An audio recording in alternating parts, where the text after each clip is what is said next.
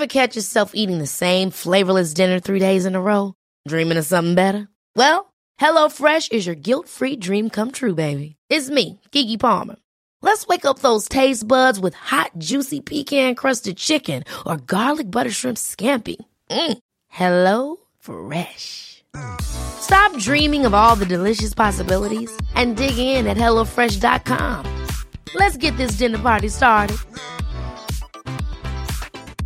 Mom deserves the best, and there's no better place to shop for Mother's Day than Whole Foods Market. They're your destination for unbeatable savings, from premium gifts to show-stopping flowers and irresistible desserts. Start by saving 33% with Prime on all body care and candles. Then get a 15-stem bunch of tulips for just $9.99 each with Prime. Round out Mom's menu with festive rosé, irresistible berry chantilly cake, and more special treats. Come celebrate Mother's Day at Whole Foods Market. Ryan Reynolds here from Mint Mobile. With the price of just about everything going up during inflation, we thought we'd bring our prices down. So to help us, we brought in a reverse auctioneer, which is apparently a thing. Mint Mobile unlimited premium wireless. Ready to get 30, 30, bit to get 30, bit to get 20, 20, 20, bit to get 20, 20, bit to get 15, 15, 15, 15 just 15 bucks a month. So, Give it a try at mintmobile.com slash switch. $45 upfront for three months plus taxes and fees. Promo rate for new customers for limited time. Unlimited more than 40 gigabytes per month. Slows. Full terms at mintmobile.com. Hello, guys and girls. The program you are about to hear will be both fun and educational, but it is not a substitute for medical advice. Although we are doctors, we are not your doctors.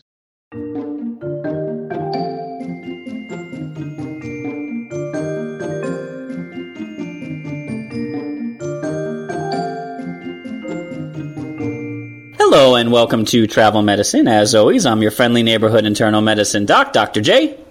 Hi guys, Dr. Santhosh here, your pediatric infectious disease doc and researcher.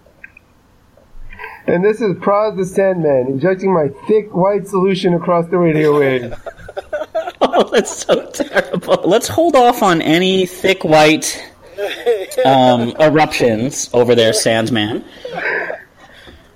And with with February drawing to an end, welcome to spring. And you know, it's been a few years now since we've started this, Santhosh. On a wing and a prayer. We did have a few sound issues early on as we were cutting our teeth in the world of podcasting. Yeah, that's what it sounded like. or didn't. It seemed like the perfect time to come back, retouch a bit on an older topic, and do another Around the World in 80 Plagues. I've heard so much about this. I'm very excited. The very first time we talked about the plague of today, which is going to be rabies, it was in the context of a vacation. And the last time you would have heard any of this, Praz, it would have involved somebody who is very well known to the podcast. We have him as a guest today. May I introduce you both to the infamous, the delightful, my favorite friend, Koh. Yay! I do exist. It's, been a ple- it's, it's a pleasure to be with you guys. For those of you at home, Code does have a first name. I just never use it because we've known each other for far too long. He also calls me by a lot of things that we can't repeat on the radio. Koh, you were the you had a very unique experience when we when we traveled to India that makes you the best person to introduce this episode on rabies. So uh, why don't we start off with our our anti just the tip and hear from you firsthand what happened in India. Yeah, so I'll uh, I'll stand for all the country bumpkins out there. Representing NorCal, I went to a travel doctor in Oaktown, and this travel doctor is about to go out of business. The travel clinic uh, took it upon herself to scare the crap out of me with regard to rabies risk. She's like, "Oh yeah, if you get rabies, you'll die, so you better not get it." And so she explained that yeah, you'll need to get. Uh, you can take that series of four shots before you go, or you can just take the shots after you get back if you get exposed. And so I had that in the back of my mind, like stay away from dogs, stay away from monkeys. So we go off to India. We have all the tetanus shots and the Hep A, Hep B, or whatever all the travel doctor shots are. And so I did get a, a rabies vaccine. Um, but due to the warnings, I was overly cautious. Well, I wouldn't say overly cautious. I was just trying to take natural precautions. So wait, Mhm. And so, uh, yeah. oh, you you got a rabies series, so it's it's it's usually not just one shot prophylactically. Yeah, I didn't get. I See, that's the thing. I did not get the series before I went. Gotcha, gotcha. So okay. I think what that does, what that did is, if I got the series before I went, from what I understood from this wicked uh, travel doctor, then I would have been okay. But I didn't. So I think you know, I don't, I don't, I might have gotten one shot which was useless, or I might have gotten no shots. I don't remember exactly what happened. All I remember is that we wound up in Nepal, and my arm wound up swollen because I had to take the series starting in Nepal. oh, um, no. And now that we've now that we've buried the lead a little bit, so folks, you know that this is going to end in in needles and pain. But let's get to the fun part. The part. part that Josh has told and retold in, is we were at a temple in Jaipur. So if you've been to India, Jaipur, I believe, is known for its silk. One of the places he took us was a monkey temple. And uh, these monkeys, they weren't the friendliest. They had scowls on their faces. There were quite a few of them. And um, somebody, uh, one of the, the temple custodian, gave us some um, some like pellets of some type. I don't remember what it was exactly.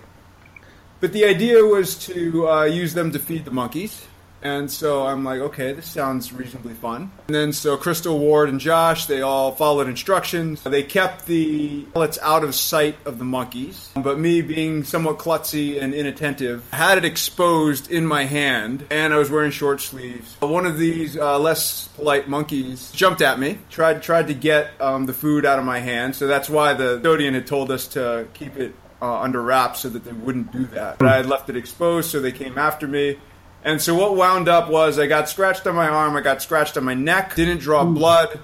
But this is where a travel doctor scaring me. If it's just contact, that's okay. But she said if they scratch you and there's red marks, you should get the series right away. And so we're in the we're in Jaipur, and the first suggestion was to take a train five hours to Calcutta to get the series started. So I'm going back and forth, and then I call a clinic in Nepal because that was our next stop. The Nepal person says the same thing. Meanwhile, I'm traveling with two doctors here. So Ward and Josh are both like, ah, don't worry about it. You're, you're just too nervous, Nelly.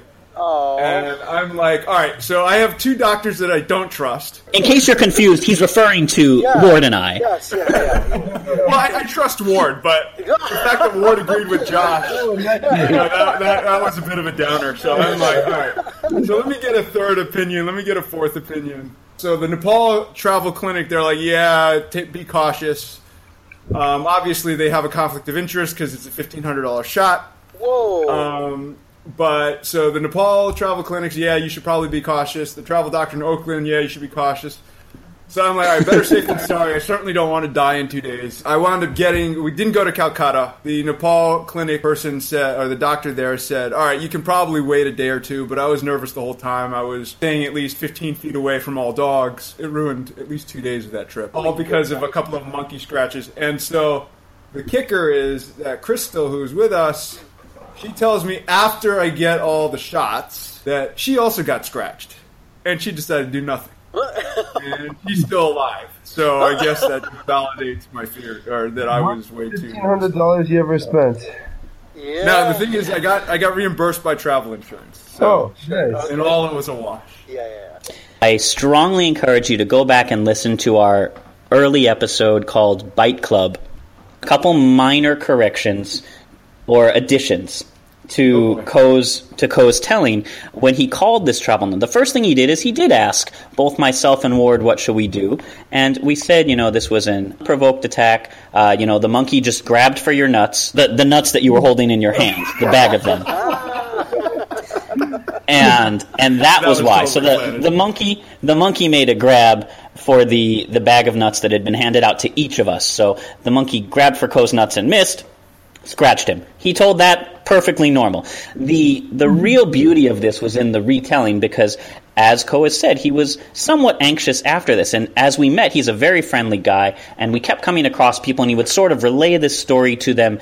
And each time, uh, the the monkeys got more and more aggressive, moving initially from "Oh, I was clumsy and this monkey scratched me" to "I don't know, they were all scowling and they seemed pretty violent" to "A couple monkeys attacked me." And by the time we hit Nepal, and he was telling the the travel doc, it had almost blown out to the proportions of you know there I was surrounded, monkeys to the left of me, monkeys to the right of me, all of them wearing jackets and switchblades. When one of them stabbed me right in the knee, I fell down, I got mugged. They urinated all over my wounds and said, "Now you're gonna get monkey AIDS." I'm paraphrasing, of course, but the first the first travel nurse, when he refused to believe Ward and I, uh, Ward placed Ward a call me to. refused to believe us. Koh, you didn't believe No, anybody. no, no. Your grammar was incorrect. Yeah, yeah, yeah. He was fixing your grammar there. when Ward Ward and I called Santhosh, That's correct. and Santhosh also says like, well, you know, here's some of these things. That also wasn't going to be good enough for Koh. So we both contacted our respective infectious disease departments, all of who said, you know, there are some risks, but if it was an unprovoked attack, and we'll talk about that later, it's probably okay. The travel nurse was telling him, get on a train five hours to Calcutta and then fly to Australia where they have this serum. And it was actually Ward and me who were telling Koh you know, we're going to be in Nepal in a day or two where they have this clinic, just wait. And initially, he didn't want to wait. Eventually, we did convince him, uh, grumbling and upset and just generally not trusting of us the entire way. A, a state of mind which he has remained in for the last 30 some odd years that I've known him. Sure, sure, sure.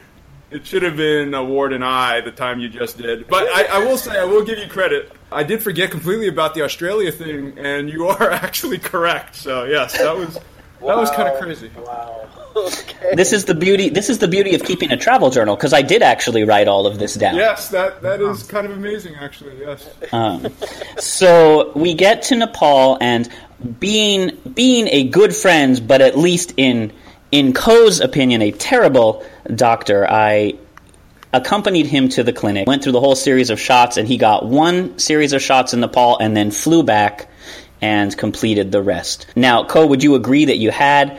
On occasion, perhaps embellished the aggressiveness of the monkeys in subsequent tellings. Uh, not to the degree that you just did. But it was getting up there. Possible. It's possible. I don't. I don't think I did. But I, all I can say definitively is I don't like monkeys. It's a very fair thing to say. We're going to go back and talk about this temple and and some things a little bit later at the end of the episode as a recap of our just the tip. But why don't we get into actually talking about rabies? I'm going to start off with history about the rabies virus.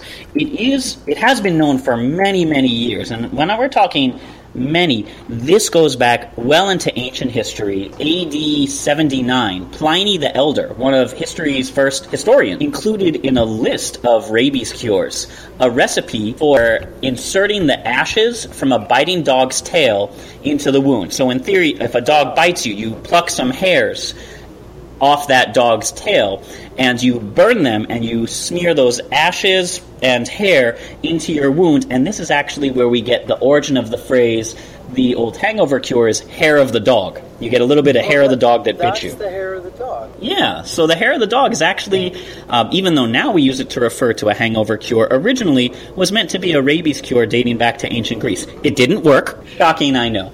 Now, another fun little bit of, of history, the Artha Shastra by Kautilya, and that's around 4th century BC, tells how to make a bunch of different kinds of poison arrows, and one called for mixing various toxins with, you know, the arrowheads and dipping them in the blood of a angry or rabid dog or a rodent, and they say anyone pierced with this arrow will be compelled to bite 10 companions who will each in turn bite 10 more people.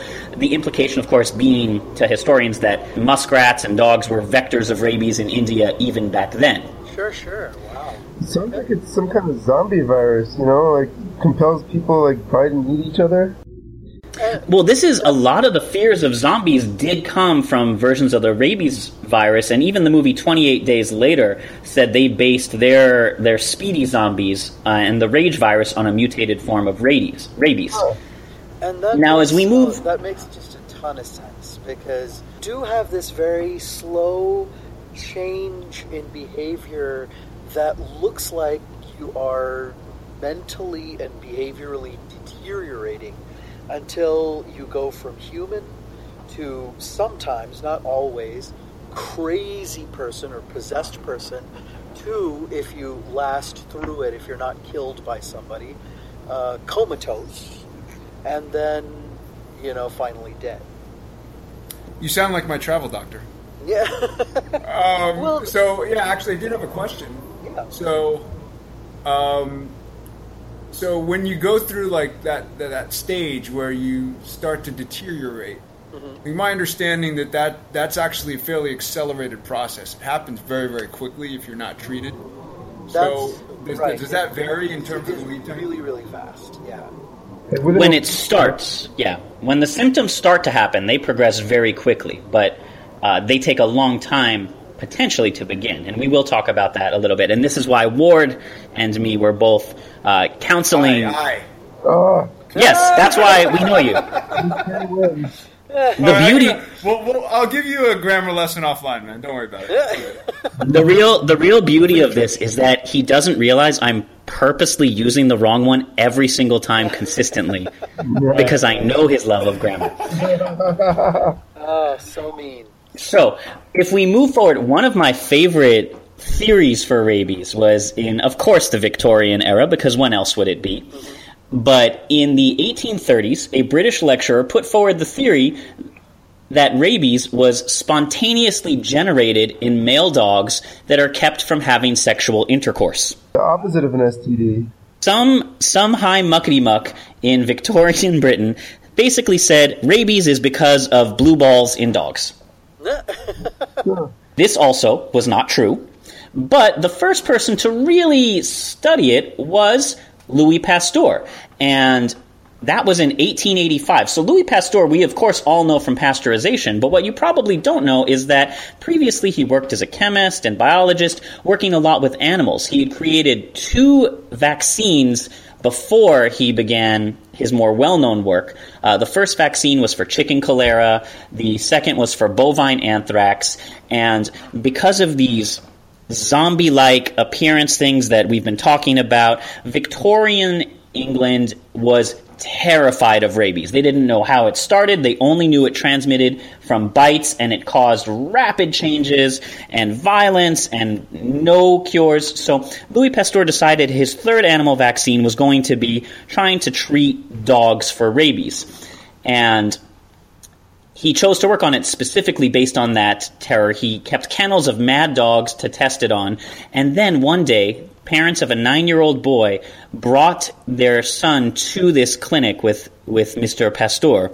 And they said he had been bitten by a dog who they worried had been violent. Would he please do something, anything? And he basically said, Well, I've only been testing this on animals so far. And he initially resisted, but they were just so desperate that he eventually agreed.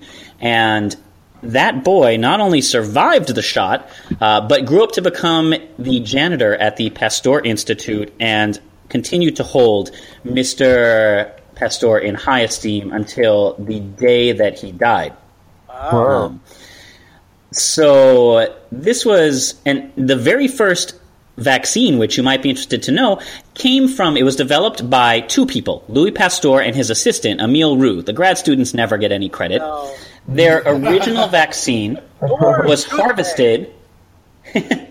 Their original vaccine was harvested from infected rabbits, uh, which the virus in the nerve tissue was weakened by allowing it to dry for five to ten days. So it was just a weaker version of the live virus. That's what we call an attenuated vaccine these days. And some of these nerve tissue derived types vaccines are still used in some countries as they're much cheaper. But keep in mind, he took this vaccine, he injected this boy with basically very weak version of rabbit rabies. Now, if you're wondering, well, how bad could rabies be in a rabbit? I would like to refer you to Monty Python's Search for the Holy Grail.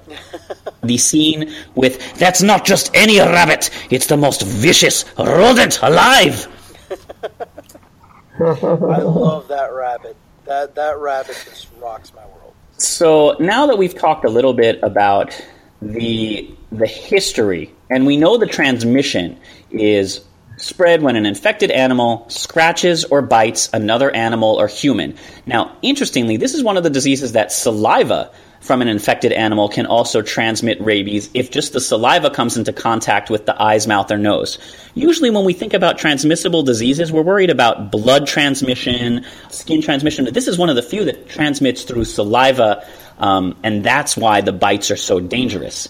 Uh, now, bites, bites from mice, rats, or squirrels rarely require rabies prevention because most rodents who have rabies are usually killed by any encounter with the larger rabid animal. You know, if you have a rabid dog or a bear or something, it's not going to just bite a rat and walk away, it's going to murder it. Yeah. Uh, transmission between humans is also pretty rare. The only documented cases of rabies from human to human has nothing to do with bites. It was eight people who received transplanted corneas and three people who received solid organs. I believe two livers and one kidney.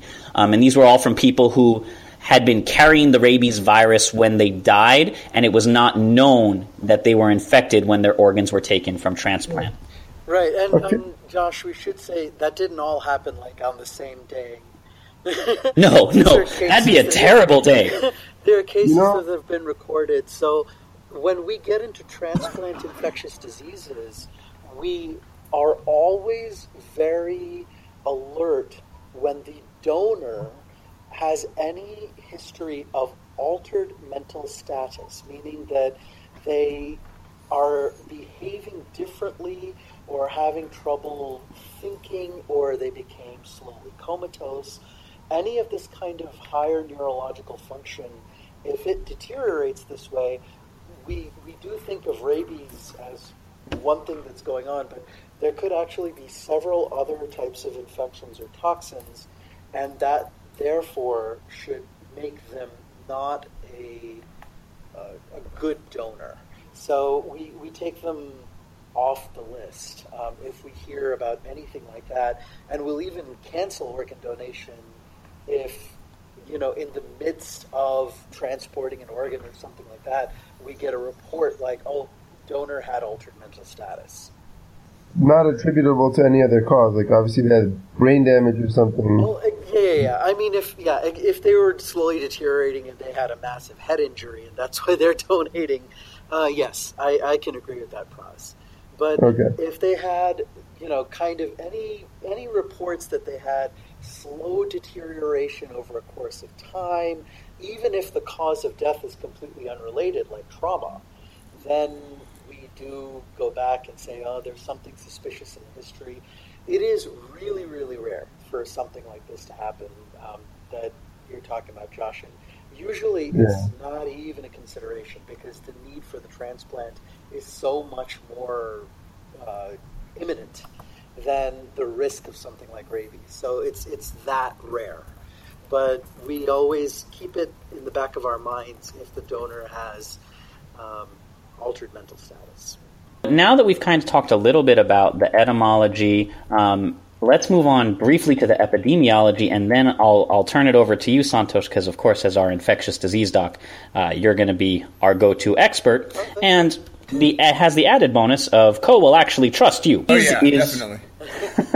So rabies is caused by the the Lyssavirus. Now, rabies itself is Latin for madness. This may be related to the Sanskrit word rabas, which means to do violence, and the Greeks used the word Lyssa from lewd or violent, and Lyssa was a a Greek deity, a Greek god who basically was in charge of madness. Um, Lyssa was the one who caused Hercules to become mad with rage and murder his wife and child. She also uh, came across the hunter Actaeon, who spotted Artemis bathing naked in the lake, and Lyssa inflicted the hunter's dogs with rabies and they became mad and tore him apart because you don't bathe on women if they don't know you're there. That's just wrong. Um, so, Lyssavirus literally means enraging virus. Uh, so, a little bit of Greek history for you. Now, who really is transmitting rabies? Of course, the most common carrier around the world is dogs. But in America, it's we really haven't seen any dog cases aside from a few scattered ones since about 2007 and the major carrier in um, in the Americas is bats which is why I believe Batman's ultimate enemy is really himself uh, because Batman would 100% have gotten rabies over the course of his crime fighting. And we'll talk about that and why a little bit later. Uh, but about less than 5% of cases in America are from dogs. Around the world, dogs are the most common carrier. In the Midwest, skunks are the next biggest carrier. And in the northeastern U.S., it's raccoons. Now, a lot of countries have taken different approaches to try and eliminate this, and we'll talk about that a little bit more later. I just want to mention that my absolute favorite is Switzerland because the disease has been virtually eliminated after scientists placed chicken heads laced with the vaccine all around the Alps. They just scattered chicken heads, and uh, the foxes, who were the main source of rabies in Switzerland, ate the chicken heads, immunized themselves. So that's nice. that's my fun fun tip of the day. But Santhosh, tell us about the pathophysiology. What are the signs and the symptoms of rabies? How long does it take to take effect? How much concern did did Koh really need to have? Sure. So, number one, we should focus on the the primary vector in rabies, which is the bite. It's saliva. That's really where the rabies virus likes to hang out, and it gets transmitted from saliva through a wound into bare nerve endings, where it does something very, very strange. Um, there's a few few viruses that do this, but it will piggyback on the retrograde, meaning moving backwards system of a nerve, and it'll start to move backwards. Uh, you know, usually the pain signals do go up, you know, your arm, but usually the way that you move your arm is that an impulse comes from your brain and spinal cord down to the muscle and you move it. But here it piggybacks and starts moving backwards. And it'll go up, backwards, up to the spine. This sounds really creepy. It's like an earwig type of thing. The virus will move backwards, it'll get into the central nervous system, through large nerve roots, up into the brain, and then it will start to work its really dire magic.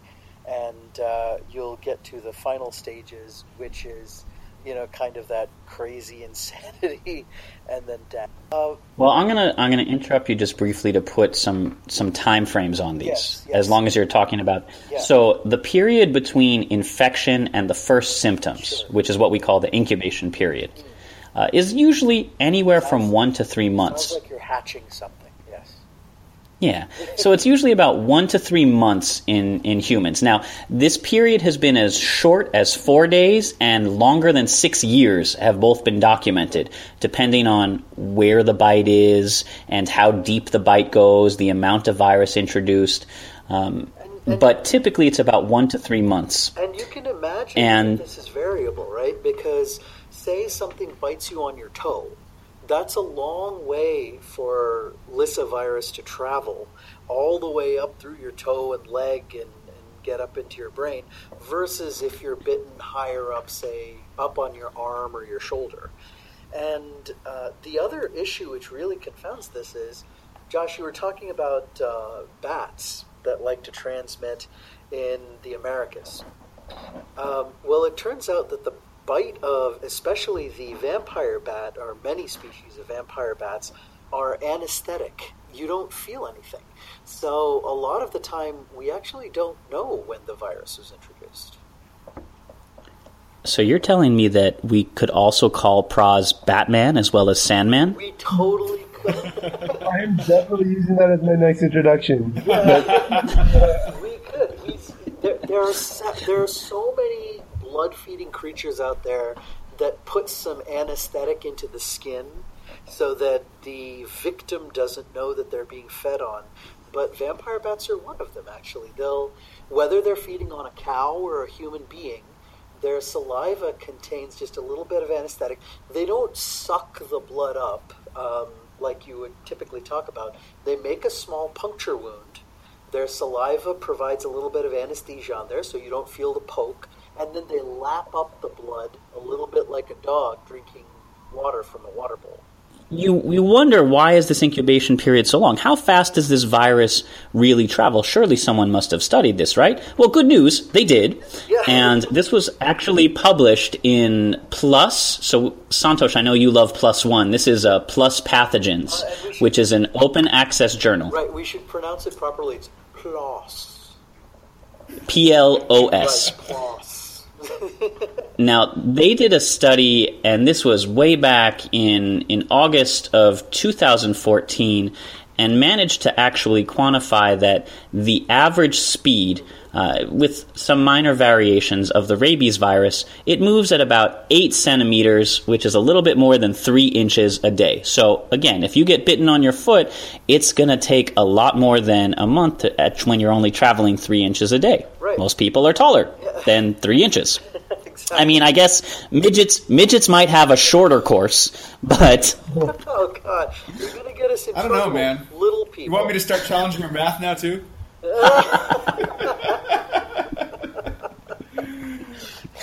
Oh, 72 goodness. divided by 3 There is you about go. a month, bro. crunch it, crunch it, Poe. Crunch those numbers. up to up to three inches a day, Koh. And you also have to keep Up in mind three, the nerves are not taking the most direct route. Like your nerves are not laid from the top of your head to the bottom of your feet in a single straight line. There are multiple branching. There are multiple branching pathways, and it has to jump from nerve to nerve. There's not one nerve that travels, with the exception of your spinal cord. There is not a single nerve that connects from your brain directly. There are stops along the way. Back when uh, Santhosh was saying that the, at least from monkeys, it's mainly in the bite and through the saliva. Oh, through through So pretty much when- any animal. Pretty. Uh, I can't. Oh, think any of it. yeah. So even if it's a bat, yeah. So let's say it's a bat. Sure. So when when my travel doctor or any other doctor says if you get scratched and it draws blood, is the risk there because they've licked their hands or something like that, or is there is there also alternate methods outside of just the bite and saliva? Why can it be transmitted through a scratch? That really is a theoretical risk. I don't think it's ever been really documented. But yeah, the animals are sticking their hands in their mouths all the time. Um, but the truth is, we don't know how long the virus can last just kind of sitting on a paw or a claw. So hmm. it, it actually really doesn't like sitting out on bare surfaces. It is not like, for instance, the flu virus or other cold viruses, which can last on surfaces. And you know, this is why we tell people don't wipe your nose and then touch a doorknob or something like that, because Ah, you know you can you can transmit it this way. This is a rather labile virus. It it when it's exposed to air and open surfaces, if it's not within a liquid like saliva or getting into the bloodstream or, or traveling inside of a body, um, it tends to be rather fragile. I learned something today, Doc. Yeah, so it, it really is a theoretical risk, but I think that more than anything, what the physicians were thinking was, oh, this guy told me that he got, you know, attacked by a monkey, he was scratched. It may have been, well, it may have been that he got bitten and he didn't notice. And that's a very, Okay. very fair assumption for someone to make. In the case of a young man in Texas who died of rabies, and when his family and he was asked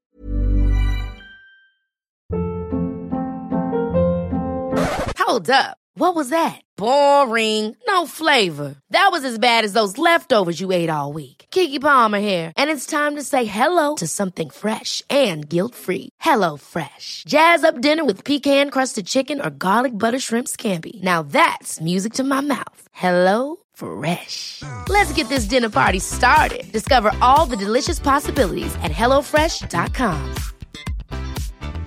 Hiring for your small business? If you're not looking for professionals on LinkedIn, you're looking in the wrong place. That's like looking for your car keys in a fish tank. LinkedIn helps you hire professionals you can't find anywhere else, even those who aren't actively searching for a new job but might be open to the perfect role. In a given month, over 70% of LinkedIn users don't even visit other leading job sites. So start looking in the right place. With LinkedIn, you can hire professionals like a professional. Post your free job on linkedin.com slash people today. About any exposure to any animals, they said no, he wasn't bitten, nothing happened. But it so happened that woke up one night and there was a bat that had flown in through an open window and was just kind of flying around. And nobody thought of that as an exposure because it didn't land on the kid or it didn't bite him or anything like that.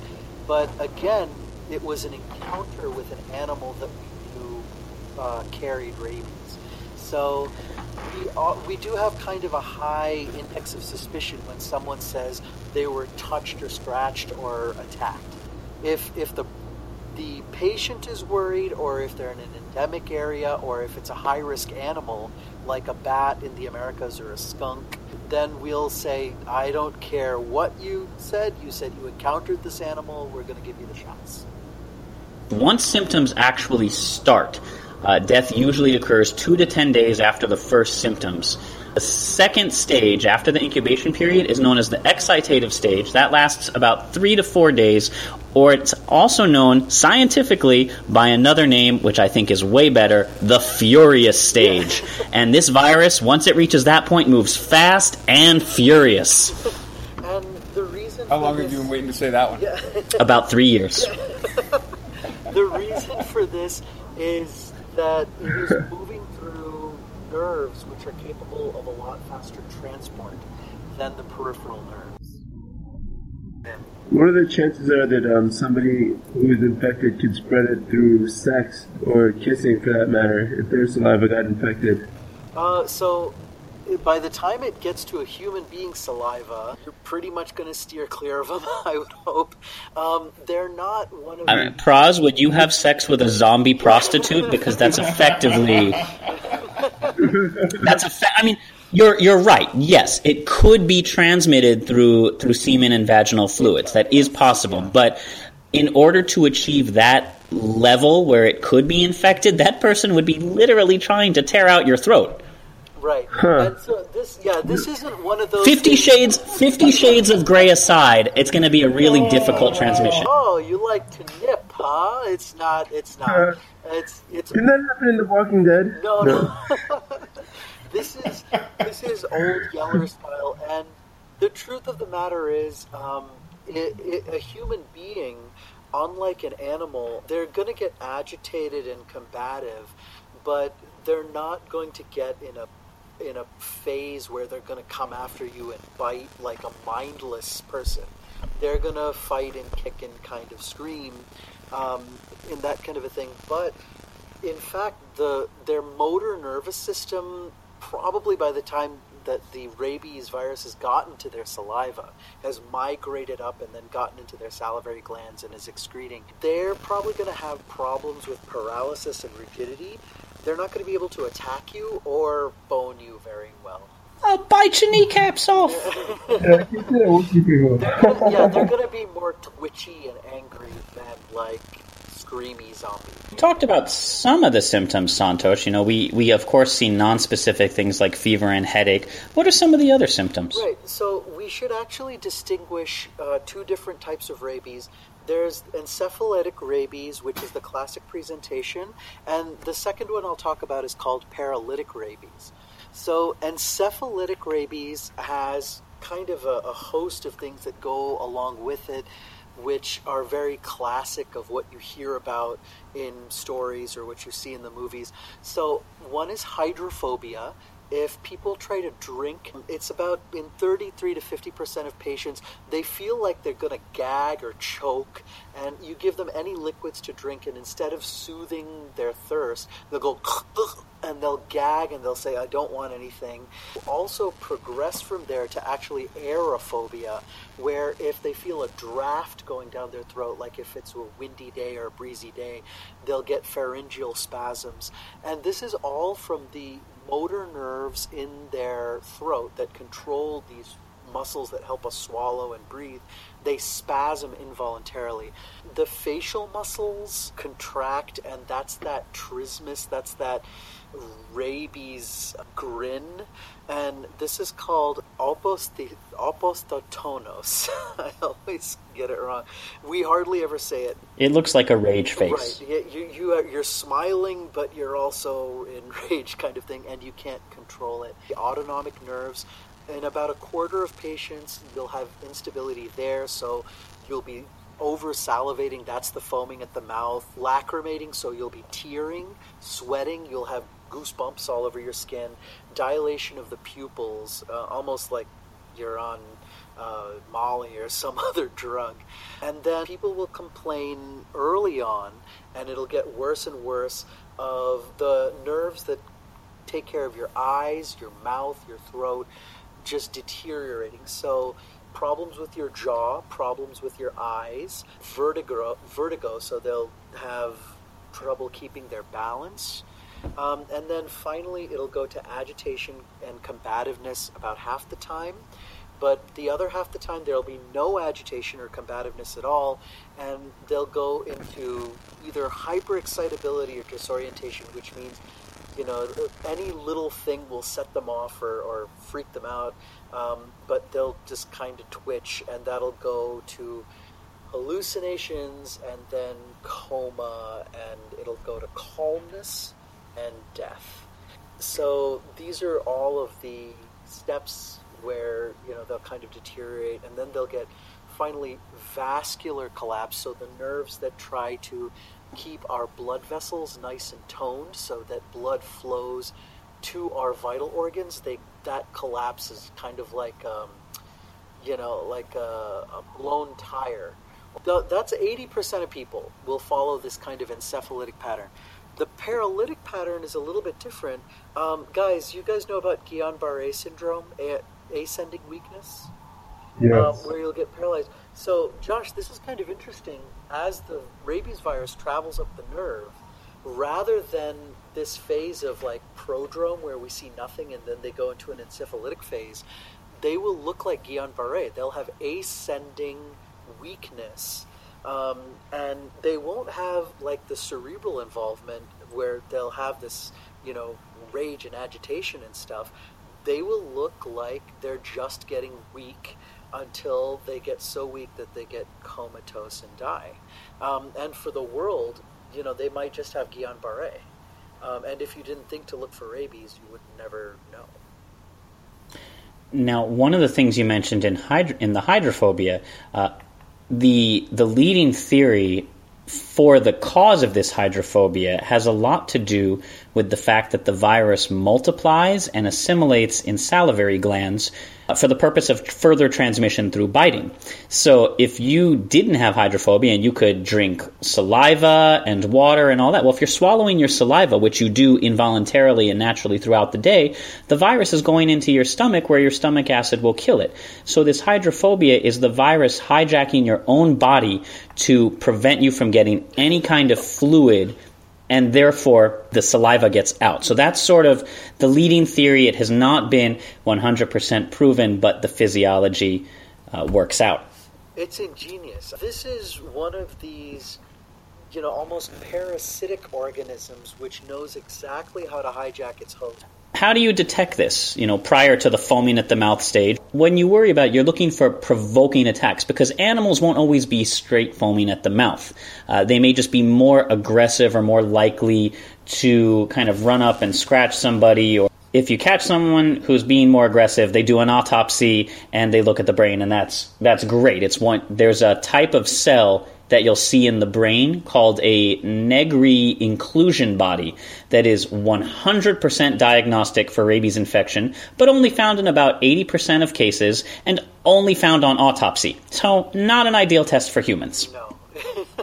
you you want to avoid post-mortem diagnosis as much as possible, uh, which is the first thing we learned in medical.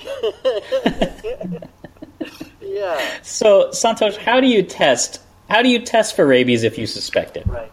So the main tissues that we go for are saliva, uh, skin biopsy, and then actually testing uh, either the serum or the blood or the cerebrospinal fluid. Those are the three types of samples that you want to go for.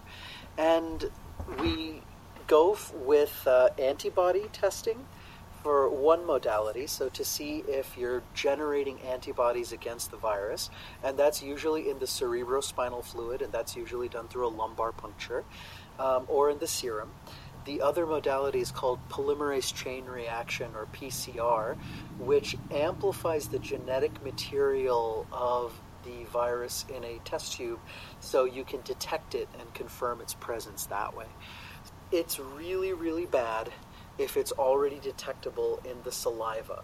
And it's really, really bad if it's already detectable in a skin biopsy uh, where we, we actually take the posterior region of the neck at the hairline because, as we were talking about before, the rabies virus does move retrograde or upwards through the nerve fibers, and one of the areas where it prominently passes through is the nerves that go right under your neck and through the scalp, and then ultimately get to the brain that way. So we have uh, just a, a punch biopsy that you take, which is a full thickness skin biopsy. And that doesn't mean you sock the patient in No, the face no. and then get their blood. It's, it's five to six millimeters in diameter, and uh, the sample actually is really, really. You have to be really careful to get um, at least ten hair follicles, and the reason for that is because the cutaneous nerves run right by the hair follicles. So that's a, a great place to do it. We we place it on sterile gauze, and then we take it off um, to actually detect the virus in there, both by PCR and by labeling the the virus with antibodies under a microscope, and they'll actually light up with uh, fluorescent antibodies if they're present. Now, the problem with these modalities And this method of testing is known as uh, FAT, not pretty hot and tempting, but actually FAT for fluorescent antibody testing. So they glow with if it does have rabies. Right, exactly. And you that is a technically kind of difficult test because there is things like background background fluorescence and things like that. So a skilled microscopist has to do that properly whereas PCR is a little less technically demanding. You can literally grind up the tissue and put it in and you run the detection and if it's positive it's positive, it's negative it's negative. The problem with all of these is though if it's detected, and if it's detected especially in the saliva, it's too late. Um, it's as far as we have gotten technologically, we've we've noticed or noted that about 100% of people who've been diagnosed with rabies at this point die. The truth of the matter is, the best diagnosis is a clinical diagnosis before any symptoms have ever shown up. Meaning that a person has come to you saying that they've been exposed to an animal that is likely to carry rabies, and they have or have not been vaccinated, and they have their vaccination history, and you respond immediately by giving RIG, which is rabies immunoglobulin or rabies antibody. Um, and and uh, vaccine. This is because occasionally rabies immunoglobulin and the vaccine can be effective in preventing the disease. Uh, one, if the person receives treatment before the start of rabies symptoms, and treatment after exposure can still even prevent the disease if administered promptly, and promptly means usually within about 10 days of infection. Uh, so the first thing we say is always, you know, same as with any cut, any wound, you want to wash and bite any scratch, or you want you want to wash any bite and scratch. You don't want to wash and bite it. No, no, Uh, you want to wash. You want to wash any bites or scratches for 15 full minutes with soap and water, iodine, or a detergent to reduce the number of viral particles. Then, Koh took the pre-exposure prophylaxis, which is usually uh, four doses, sometimes five, over a 14 day period. Now, post exposure prophylaxis is a little bit different. Koh, you actually got the post exposure prophylaxis. Why don't you tell us a little bit about that? What did they do? Oh, the, you mean the one in Nepal? Is what that Yeah. was? Yeah, what did Yeah, you do so in that- Nepal and Oakland? Yeah, so the thing is, I did not. I don't think I got the pre-exposure. Right. Correct. that would have been um, what the that would have been what the travel nurse rec- recommended, and you said initially, no, I think I'll be okay. I'd rather uh, I'd rather take my chances. And then what you did is you got the scratch and you went for post exposure. That is, yeah, they stuck a needle in me and they were injecting a bunch of liquid, which I assume is the rig. Right. And it was like 1500 cc's or some crazy amount like that. And it basically created a massive bulge right around my forearm, elbow area. Oh, yeah. Oh no, sorry. That yeah, was that was that was kind of yeah. I felt a little, little misshaped, to say the least. It was kind of weird. I have a picture of it, and I actually Oh, have a surprising. Oh. I have a surprising number of pictures of Koh's injuries because I like to oh, boy, document him on our trips. Oh boy. Uh-oh. So this is this is important to note though because so what we say and it, it sounds almost a little you know espionage but you want to infiltrate the wound with immune globulin so you're you're taking the needle and you're trying to get as much immune globulin right around that wound as you can because you want it to act right where the virus is entering. Right, and that's why in in Koh's case, this happens to be injected uh, into the arm because that's where he was scratched. So the the first dose, as much as possible of the rig, should be injected around the bites, with the rest being given by a deep injection at a site distant from the vaccination site. So you want to kind of cover all your possible entry points. Uh, the first dose of the vaccine is given as soon as possible after exposure, meaning within that 10 days of infection period, with additional doses on days 3, 7, 14, and potentially 28.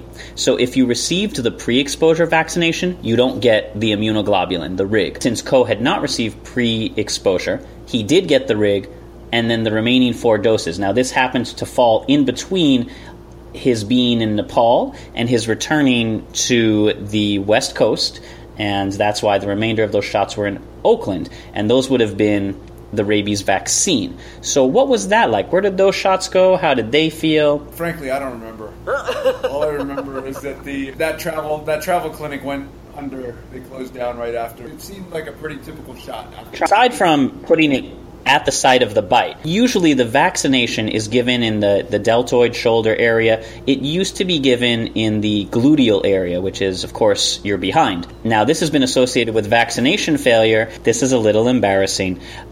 It's specifically laid out in American protocols to not give it into the gluteal area because the injection into fat rather than muscle has been associated with vaccination failure, and many Americans are obese, especially in the gluteal area. In infants, they recommend the lateral thigh. This is a series of four shots. The the one that was done back in Pasteur's day, and even up until I'd say probably the late 1970s, and for in some cases still around the world, is a much worse one in the sense that it is a series of 26 injections over 28 days, uh, which are shot directly into the stomach. Now, any of you who have recently stayed in a hospital and maybe had abdominal injections of something called Lovenox, which is a, a blood thinner to prevent blood clots, um, imagine if you had to get one of those every day, much deeper, with a much larger needle, leaving a big sort of fluid bubble, and you knew that was going to happen every day for a month, and still might not protect you. And you can imagine why. Not the most popular treatment. So these are ones that are still known to work if they reach you in time. So the question is, you know, let's say you didn't get this post-exposure prophylaxis and you didn't know these things. Really, is there anything that can be done? Well, Santhosh is right in that by and large this still remains 100% fatal. But there have been about six or seven people who have survived, and I'd like to talk about what was involved in that and it, they received a very experimental treatment known as the Milwaukee Protocol. And when I say experimental, we know six people have survived who have been treated, and we still not are entirely sure that it's due to this. So this protocol began back in 2004 when a young girl bitten by or was scratched by a bat. This wasn't found out till later, and this infectious disease doctor in Milwaukee was just as stumped as any of us would be. But after reading a ton, he began to develop the beginnings of a theory, which basically he felt that the rabies wasn't actually killing by destroying the neurons or causing inflammation in the brain. That's how most viral encephalitis infections cause death. His theory went the rabies really affects neurotransmission, meaning the communication that takes place between cells. And as a result of these cells being overexcited, it's, he thought the disease sends the brain into overdrive, causing its cells to outstrip their energy supply and eventually die. Now, there was some very, very early studies that, you know, would have led him to this, but nothing has been proven one way or the other. However, confronted with the choice of certain death or a theory that we can attempt to do something about, he opted to go for the experimental treatment. So, what he created is he said, okay, this is a disease that sends the brain into overdrive and overexcitation. So, he gave her ketamine, which is a tranquilizer and sedative. The original Milwaukee protocol was ketamine, midazolam, ribavirin, and amantadine. And this was two sedatives to keep the patient calm and two antivirals, and they put her into an induced coma with the theory that if we could keep her sedated, her own immune system would eventually be able to build up the reserves to fight the infection off. Now, a second version of the protocol has since omitted the use of ribavirin. So, since its inception, two out of 25 patients survived when treated with the first protocol. Right. Okay? Uh, two out of 10 additional patients survived under the revised protocol. Ketamine he chose because not only would it keep the brain in a state of coma, but a 1992 study on rats showed some small antiviral effects against rabies. So he's like, well, worked in rats. Let's see what happens. So, after 31 days of isolation and 76 overall days of hospitalization, um, this girl survived. All higher level brain functions intact, but she did have an inability to walk and balance and had to uh, really kind of relearn how to do a ton of things again, almost like she had suffered a major stroke or been newborn. Now, an intention to treat analysis has since found this protocol has a survival rate of about 8%. Only five people on Earth that we know of has survived a rabies infection after showing symptoms, and they have all undergone this protocol. This is not something that is recommended. It is incredibly expensive. It is not even guaranteed that the protocol itself is having any true effect. It's just, at this point, the only real thing we have. So most of the disease prevention has focused on treating the animals with rabies before they get a chance to bite somebody. How long do they have to remain sedated for this, out of curiosity? Say? Under the Milwaukee Protocol? Yeah. They basically are put in an induced coma until they start showing signs of improvement or die. So it is an indefinite coma. As an anesthesiologist, Praz, how long can you keep somebody under on things like ketamine and Versed? Well, so drugs like ketamine and Versed we can use we use regularly in relatively small doses without much issue. One of the concerns we have is that these drugs in high doses with prolonged administration or infusion can be neurotoxic in their own right. And so I could sort of see why, when this girl woke up eventually, part of the reason why she may have had some neurologic issues might have been because of prolonged coma.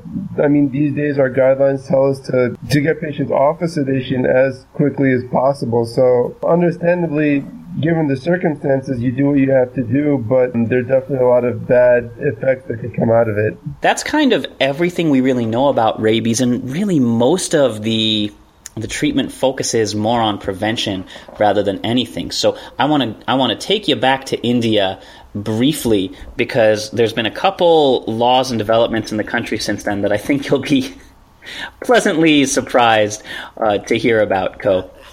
And as late as as 2015.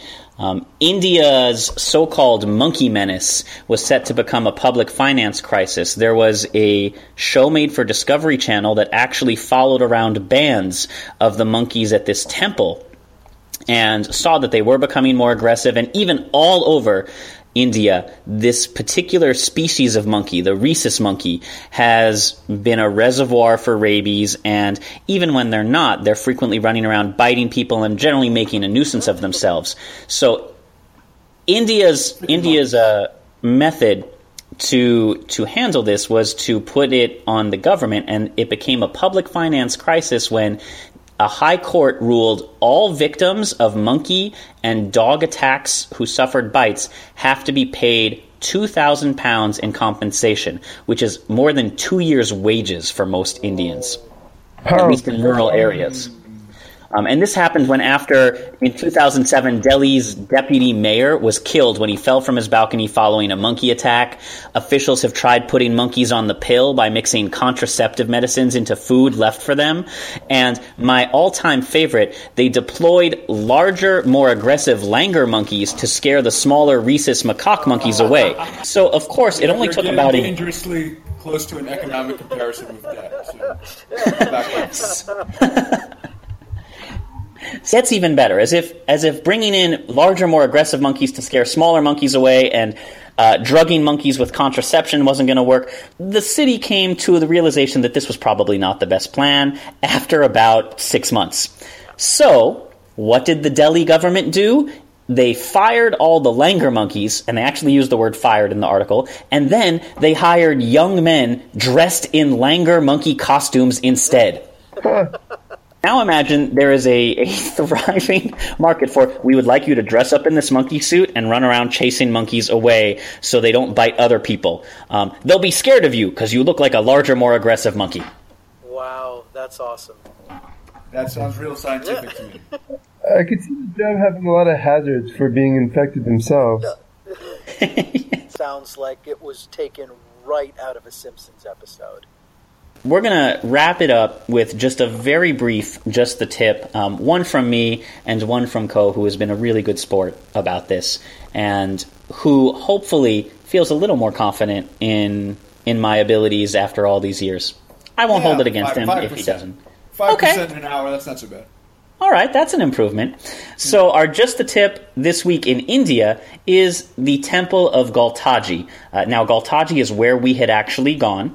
It's an ancient Hindu pilgrimage site about 10 kilometers away from the city of Jaipur, which is in the Indian state of Rajasthan. The temple consists of a series of temples built into a narrow crevice, and there's several water pools, and each pool is supposed to be holy and provide a different sort of blessing for you. So people will make this pilgrimage and sort of climb up and bathe in each of the pools, which I'll tell you right now, I would not recommend. That water looked filthy for anyone in it. Uh, in addition to the numerous Indian people bathing in it, the monkeys have claimed, these rhesus monkeys have claimed large portions of this temple and several of these pools for themselves.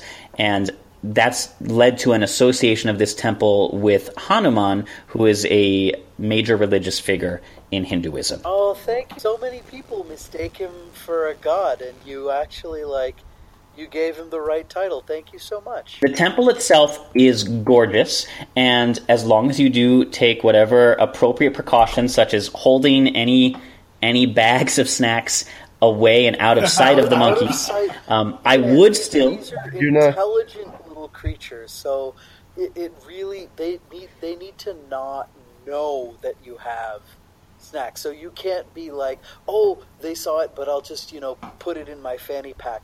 They will open your fanny pack. I would still say it is worth going to. Now, if you'd like to view it from the safety of your television without visiting it in person, National Geographic directed a series known as um, Rebel Monkeys or Monkey Thieves in, in Hindi.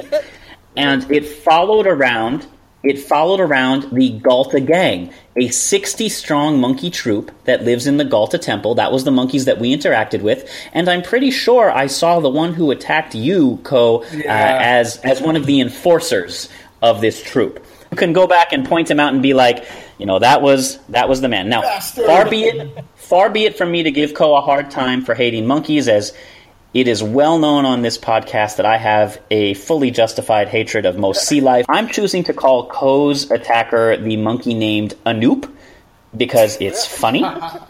Um, but they did name every member of this Galta gang. Before we wrap up, Koh, um, let's go away from India a little bit. Why don't you tell us one of your favorite travel stories from anywhere you've been? Where would you recommend people do go as opposed to monkey infested Galtaji Temple? I would say the other thing is uh, I think they've renamed themselves, but when we were in Melbourne, uh, it was called Warbird Adventures. I think it's now called Adventure Flight Company. and our buddy Ward went surfing instead. Um, but I think that was a big miss on his part. So I would say that. Definitely do that if you're ever in Melbourne. Adventure Flight Company. They take you up in like, I think World War II planes, and the G force is just tremendous. It's actually kind of crazy. Um, that would I think that would be number one, and then the uh, I'll leave it at one. I'll save the other one for next time. Oh, there's going to be a next time. Yeah, when we talk about glowworm. Glowworm. That wraps up this particular episode of Around the World in 80 Plagues. Thank you so much for coming on and letting us poke a little bit of fun at Yuko and for poking fun right on back. Hey, it wasn't so bad. It wasn't so bad. Good for you doing this for three freaking years. Monkeys to the left of me. Monkeys to the right.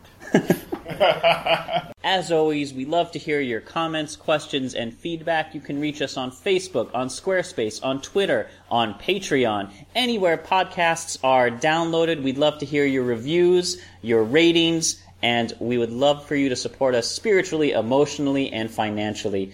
Included in the show notes are a whole bunch of places you can do that. Our theme music is composed by Rachel Leisure. This show is produced by me, with the help, with a lot of help from all my co-hosts and those of you who submit stories. Thank you very much. And until next time, as always, happy travels. Bye, guys.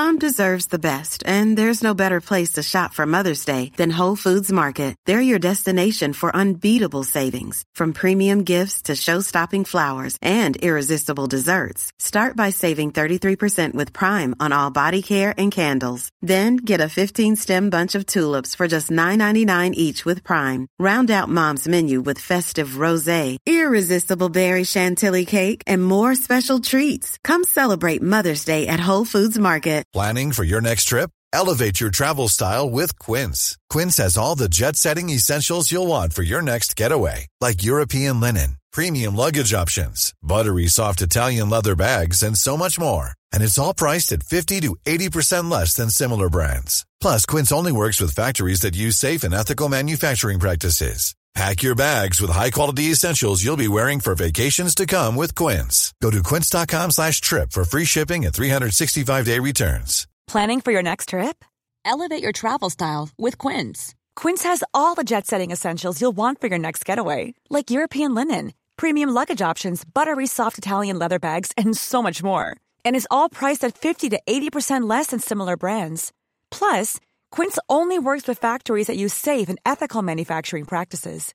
Pack your bags with high-quality essentials you'll be wearing for vacations to come with Quince. Go to quince.com slash pack for free shipping and 365-day returns.